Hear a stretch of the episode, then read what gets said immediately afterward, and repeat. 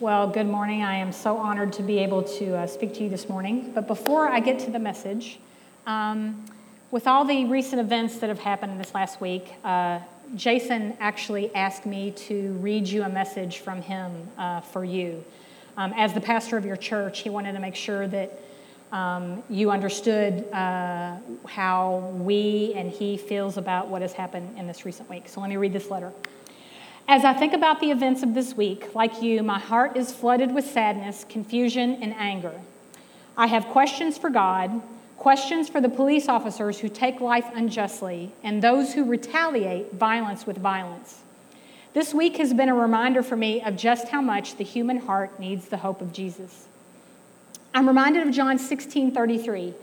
In this world you will have trouble, but take heart, I have overcome the world. When I see videos of shootings and riots, I need this verse to calm me and remind me that no matter how out of control the world seems, God is always in control. And He has overcome the chaos of the world that seems to be spinning out of control. I want to reaffirm that Hope City Church is 100% against any form of racism or bigotry towards any minority. There is no place in our church for anyone who degrades individuals because of the color of their skin. While I'm sure we haven't been perfect, in the 12 years I have served this church, you have modeled the love of Christ to everyone who has walked through those doors. I want to reaffirm that Hope City Church supports and appreciates the service of all our men and women who serve our country on the police force. Like many of you, I have friends who give themselves every day to serve and protect, and they are as offended as, at the acts of a few as we are. When the world seems the darkest, that is the opportunity for the light of Christ's church to shine the brightest. In the last few days, if you have chosen a side in the culture wars and debates, you have chosen the wrong side. Like the story in Joshua chapter 5, God doesn't need us to use his name to win a battle or an argument. What he asks of us and what the world needs is not more opinions. They need to see the church of Jesus Christ model what it looks like when people of all different races, incomes, and past worship and love together. When we want to argue or feel the need to rant, let us remember the only difference between us and someone whose heart is filled with hate is the grace of God. As your pastor, I am asking you to stand with me in support of the African American community as they search for answers and equality in our country. As a white middle class man, any attempt I could make to speak on their behalf would be silly. Hope City Church is not as diverse as we need to be, but God is helping us, and in time, we will better reflect our community and heaven. I believe the best thing we can do right now is pray for each other, our community, and our nation. There is no problem prayer can't solve, and there is no heart the hope of Jesus cannot change.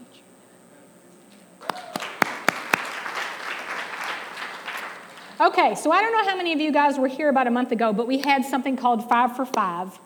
And five of us preached a five minute message, and it was a lot of fun. We had like a timer, and we had an air horn that told us when our time was up, and we had a good time with it.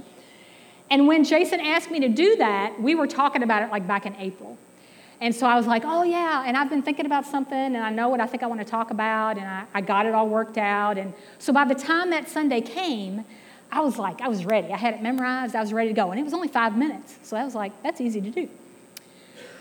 Also in June, I was getting ready to be gone for about two weeks. So, all of June, I was prepping. Like I said, I'm the children's pastor, so I was getting all the kids' stuff ready for July when I was going to be gone. And I, when I came back, I wanted everything to be ready, you know, so I wouldn't have any stress or pressure on vacation. So, two weeks ago on Monday, I am in the airport getting ready to go on vacation with my family. And I got a text from Jason. And he texts, Hey, would you like to preach on July 10th? I'm like, What? I said, I thought you already had that scheduled. I thought you were going to be. No, we've decided we're going to take the whole family, go to Atlanta. You know, I just wanted to offer it to you first. I think it would be good for you to do it. Don't you hate when somebody says that to you? It's like, Ugh. I hate it when you say it would be good for me. Um, but I, I, I, felt the same way. And my feeling was, yeah, I feel like I should do it. But the other part of me is like kind of throwing up in my mouth. Like, I, I don't think I want to, you know. So, and then I said, so, Jason, I'm going on vacation. I'm not going to get back till July 5th. He's like, oh, you got five days. So I thought, oh, but I, but I agreed and I did it. Um, so, what I'm actually going to do today is I'm actually going to tell you a story. Um, some of you may already know this, but uh, my dad was diagnosed a, about a year ago from now uh, with stage four terminal lung cancer. And in order for me to tell you the story, I kind of need to give you a little background about my dad. So, my dad's name is Gene Shagney. So, that was my maiden name for 22 years, Shagney. I think they're actually going to put it up there because it doesn't look anything like it sounds.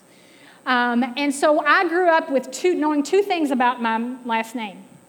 One was that it was actually uh, a French name, it was pronounced Shagine. And when the Germans invaded France in World War I, the pronunciation was changed to sound German, and, it was, and they never went back.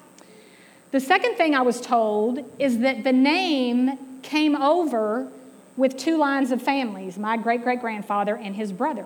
So if you ever, I was told, whenever you run into a Shagney in the United States, they're your immediate relative. So be nice to them because you're related to them.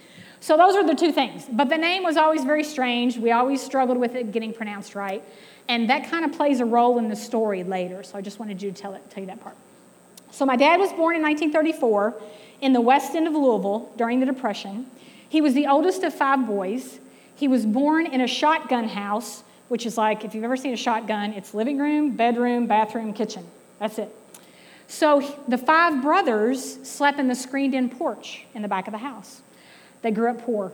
Uh, he tells stories all the time about not having any shoes. Uh, but my dad was very smart and he was very resilient and he liked to learn things. And so he would tell stories about when he was like 12 or 13. When you walk around downtown, when you walk around West End Louisville, there were a lot of pool halls, uh, billiards. And kids could go, boys could go into the pool halls. And so my dad decided he wanted to learn how to play pool. Because if you were 15, you could play in the tournaments. So my dad became a pool shark. He was actually really good at it. And it's because he understood angles. So he decided he was going to become a pool shark, and he did. The other thing he decided to do when he was 15 is he decided he wanted to learn how to play tennis because he saw it in a movie. So he walked down to Shawnee Park, found the tennis instructor, found a racket, and he started learning tennis. And so as he got older in his 20s, he uh, enlisted in the Air Force. And this was during a peacetime. So he was stationed over in Germany. So for five years, he's stationed in Germany. There's not a lot going on. So he participates in what was called the European Air Force Tennis Tournament. It was a tournament that drew from all the Air Force bases in Europe, and they sent players to participate in this tournament. My dad went every year, and he actually won the whole thing. Very, he was an amazing tennis player. So that was in his 20s. He came back home, and when he came home, it just so happened that my mom, who he would marry, had moved in next door with her grandmother. So my great grandmother lived next door to my dad's parents. And that's how he met my mom, and they got married. So growing up, I'd always heard my dad was like a genius, like he literally had a genius IQ. And he loved science, history, uh, science fiction, art. He actually taught himself how to paint, paint portraits. He's a, he's a big painter. He read all the time. He watched every obscure PBS KET show there was. If it was on, he watched it. And he was also called a health nut. Back in that time, they called him a health nut because he talked about things that people thought were crazy. But today, it's actually true. He lived as if the food he ate, he became the food he ate. So he understood that food can be medicinal for you. What you eat makes you healthier, makes you sick. He knew that way back then. Um, so, um, the other word that was thrown around about my dad is that he was kind of quirky. And I think the word kind of referred to he was a little bit socially awkward, maybe because he was so smart. And he was uncomfortable in certain social situations. Now, I have a younger sister, and she's six. And so, my mom and my sister and I would go to our relatives every Sunday. So, it was my mom's mom, it was my grandmother's, and see all my aunts and uncles and cousins. My dad never went. And actually, anytime that we did go anywhere as a family, he hardly ever went with us. When I got older, I got really involved in music, in band, when I was in high school and in college. And um, I was a drum major, I was the person that conducted. And so that, that set me up to be, um, I, I could win awards or recognition for that. But my dad never came to see me. And uh, in college, I kind of got used to it. It kind of was, this is how it is. Um, when I was in college, My senior year, the very last home game, which was going to be my last performance as a drum major, this was at UK, it was a really big deal. Um, they, yeah, thank you. Um, they, sorry, sorry, you though. Um, they actually would announce my name over the intercom, and it was always fun. We always had a bet amongst ourselves if they would say it right, because you know, it was that weird name. Um, so I get a call from my dad on that last Saturday, my very last performance. Um, it's like two hours before the game starts, and he's like, Hey, I'm going to come up and see you. Can you get me a ticket? And I'm just like, Really? I'm like, Seriously, like, this is when you decide to do this. So I found him a ticket, and I like met him at the gate, and I was like, Dad, I got to go. I got to perform. And he's like, Okay. And he came in to see me, and then he left. I never even talked to him after that. It was very strange, and it was very frustrating. That was kind of the relationship with my dad. So, not too long after Greg and I got married, um, my mom actually divorced my dad. And it was really one of those things where you think, well, you're just sort of putting a stamp on what was already there because they didn't have a very good relationship. Um, it, it wasn't abusive in any way, he just wasn't available. Like he was physically there, but he just really wasn't there. Uh, and so that was really the only way I was seeing my dad, is when I would go see my mom. And so now they were getting divorced and they were living apart. And so now there wasn't even an opportunity unless I made it to go see my dad. So we started a family. Um, I kind of accepted the way it was. Um, and it wasn't really even estranged. I, I was okay with it, I guess. I felt like I was. I wasn't even mad anymore. It's just the way it was. And he would choose the times when we would connect. Like out of the blue, he would just show up at the house. And he would usually bring me something. Like I said, he was a knowledge person. So he would bring me magazines or he would printouts from the internet and, you know, here's things you need to eat, you know, to be healthy, stuff like that. Things I needed to know. We would invite him to Christmas, uh, our kids, the kids' birthday parties. Um, he would always come early. He would come into the house. He would be there for like 10 minutes and then he would leave. Um, he would avoid being around people in the party itself. And my dad was like a bundle of energy. Like, I mean, he was always moving. He was in great shape. Like I said, he took really good care of himself, and he looked way younger than his age. I would go months, months at a time without seeing him. And then he would just call out of the blue. And I actually got, the last couple years, I got to get a little perturbed with it because he would always call at the worst time. I would either be going out or I would have to go do something, and he would call and say, Hey, I'm coming. I'll be there in 30 minutes. And of course, an hour and a half later, he's still not there. And so that's kind of the way it was with my dad. And I remember thinking, you know, this is not a healthy situation, but I really don't want to do anything about it. But my dad isn't getting any younger. And the thought was, this relationship is going to have to be fixed before my dad dies. I just, I know that. Instinctively, I know that. But I wasn't doing anything about it. The thing that I didn't realize about, realize about my dad when I was a kid, quirky, health nut, that I discovered as an adult was that his quirkiness, his quirkiness was a nice way of saying he had some mental issues. My dad was obsessive compulsive, specifically about health. He was a germaphobe, he was a hypochondriac, he had a lot of anxiety. He hated going to the doctor, but at the same time, he was always so worried about having something that he would go to the doctor to try to find out what it was. He was terrified of going in the hospital because he thought once he went in, he would never come back out. And his biggest fear, his mortal fear, the thing that drove him to study, to learn, to eat right, to exercise, was a fear of getting cancer. So a year ago in May, I got a call from my sister. Um, she asked if I'd talked to my dad. And honestly, I couldn't even tell her when I'd talked to him last or seen him. I know I hadn't seen him in two or three months. I said, I might have talked to him on the phone. He, you know, he may have sounded a little old. I mean, he was starting to get old. My dad was 80 a year ago. He's, he's, he's going to be 81. He's going to be 82 soon. So he was 80 at the time, and, and he would always say, Well, I'm just getting old. So she said, No, there's something wrong. Like I went to see him, and there's, there, there's something wrong. And he fell and hit his head. And so I said, okay, well, I'll, I'll go by and see him. I'll, I'll get over there to see him. Um, so I went by to see him, and there clearly was something wrong.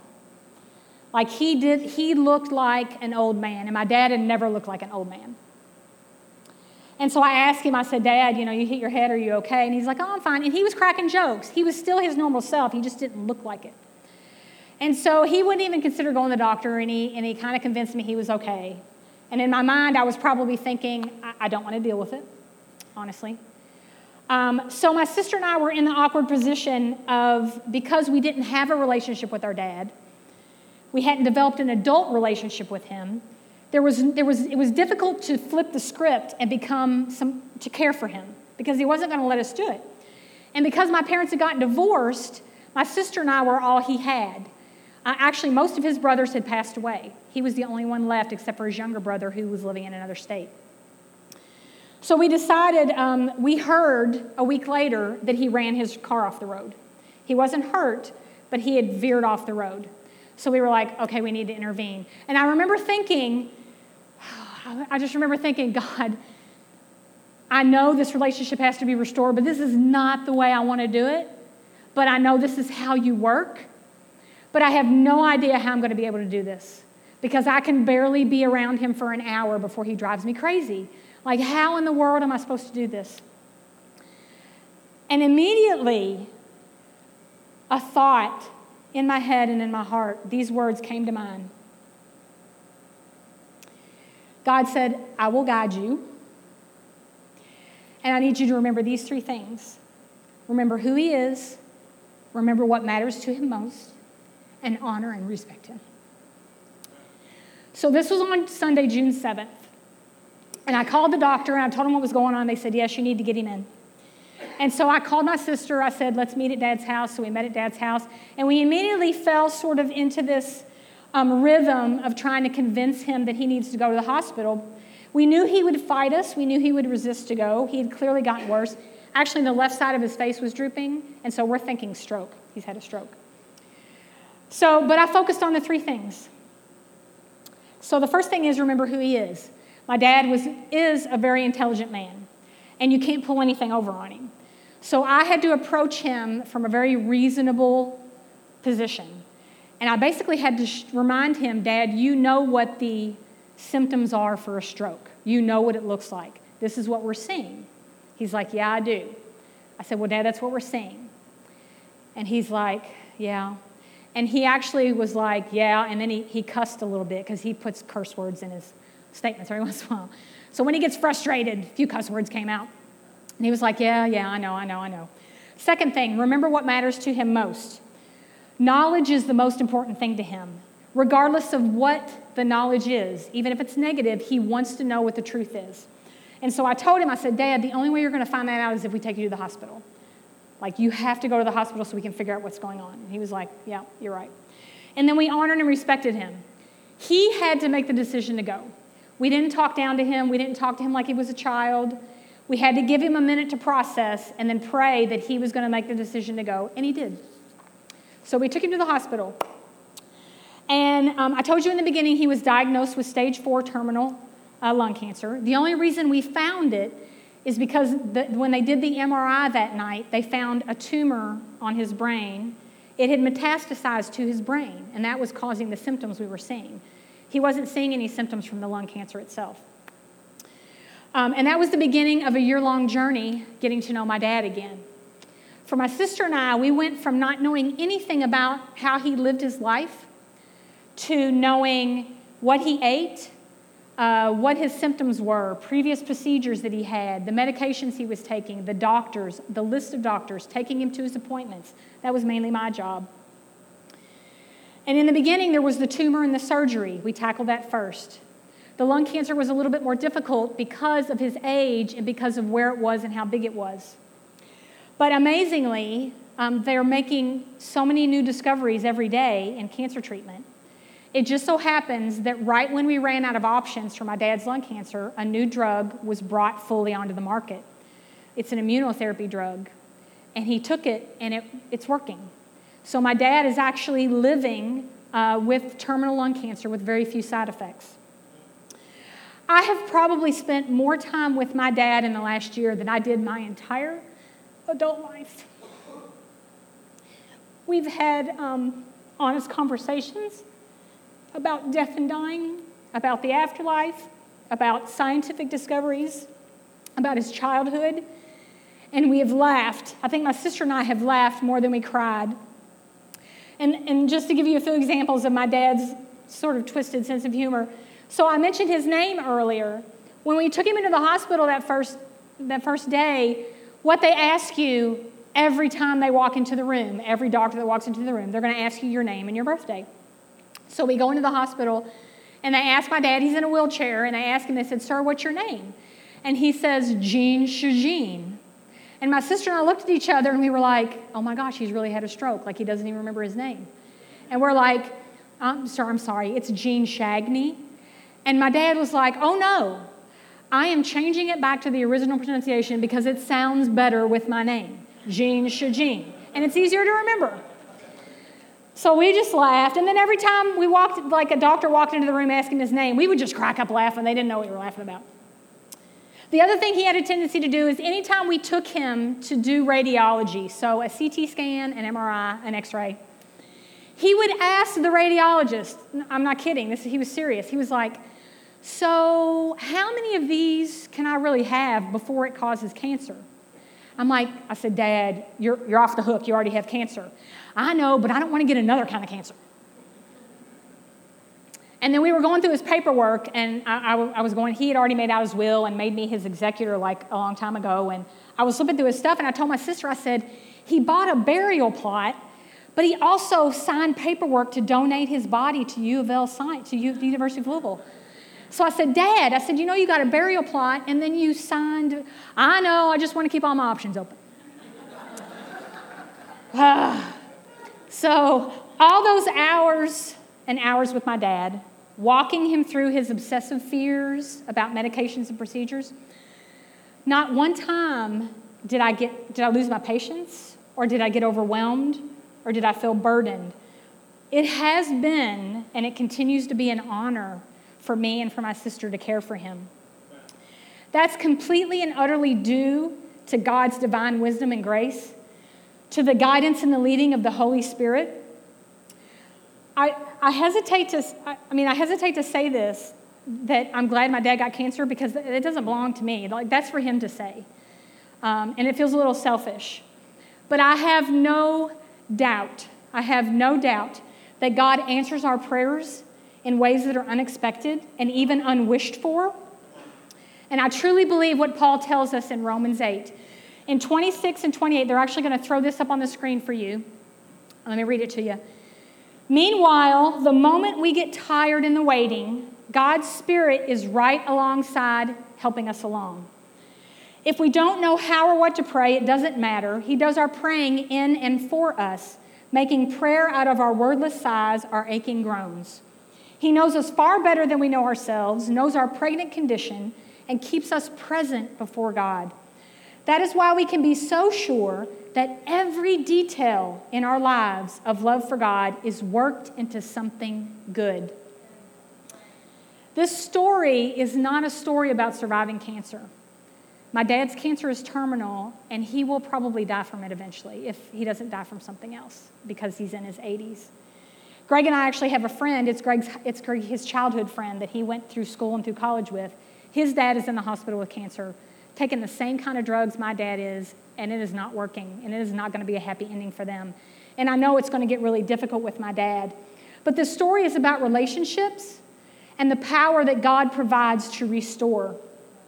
What I've gained from this and what I've learned is that God is relationship Father, Son, Holy Spirit. And it is a perfect relationship because He is perfect.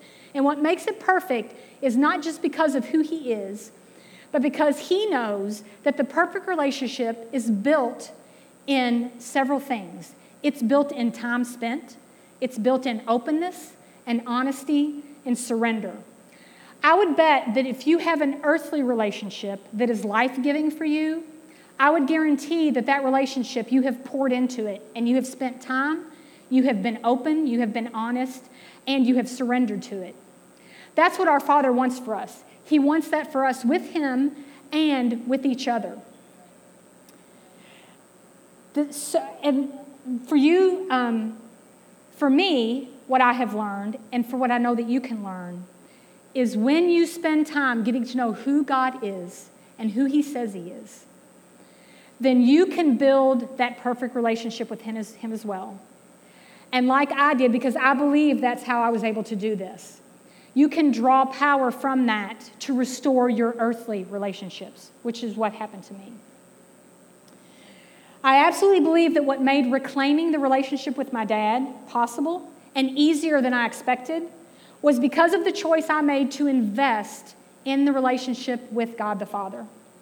As the verse in Romans 8 says again, He knows us better than we know ourselves and what is best for us. And He has taken every detail of my life, my dad's life, including his cancer, and worked it into something good, a restored relationship. Now, maybe you are in the same place. Maybe you are an adult who is, who is caring for an adult parent, or you see it coming down the road and it's terrifying. Or maybe you have a broken relationship with a spouse, or with a child, or with a sibling, or with a family member, or even with a friend. It's, it's difficult. I have no doubt it's difficult. But God has created us to be in relationship and to reflect His perfect relationships. And as we talk about over and over again here at Hope City, our hope comes from a relationship with Jesus Christ. And that in turn can bring life, restoration, and redemption to our relationships. Now, I work under the assumption that all of us have dysfunctional relationships because we are human and we're not perfect. And so I am assuming that everyone in this room probably has a relationship that could use restoration. So I just want to ask you right now like if you are specifically thinking about a relationship that you want restored, I just want you to raise your hand. Yeah, yeah, thank you, thank you. Okay, so I'm going to pray for us, and I'm going to pray specifically for those of you that are asking for restoration. But it comes from a relationship with your Father. That's where restoration can come. Let me pray.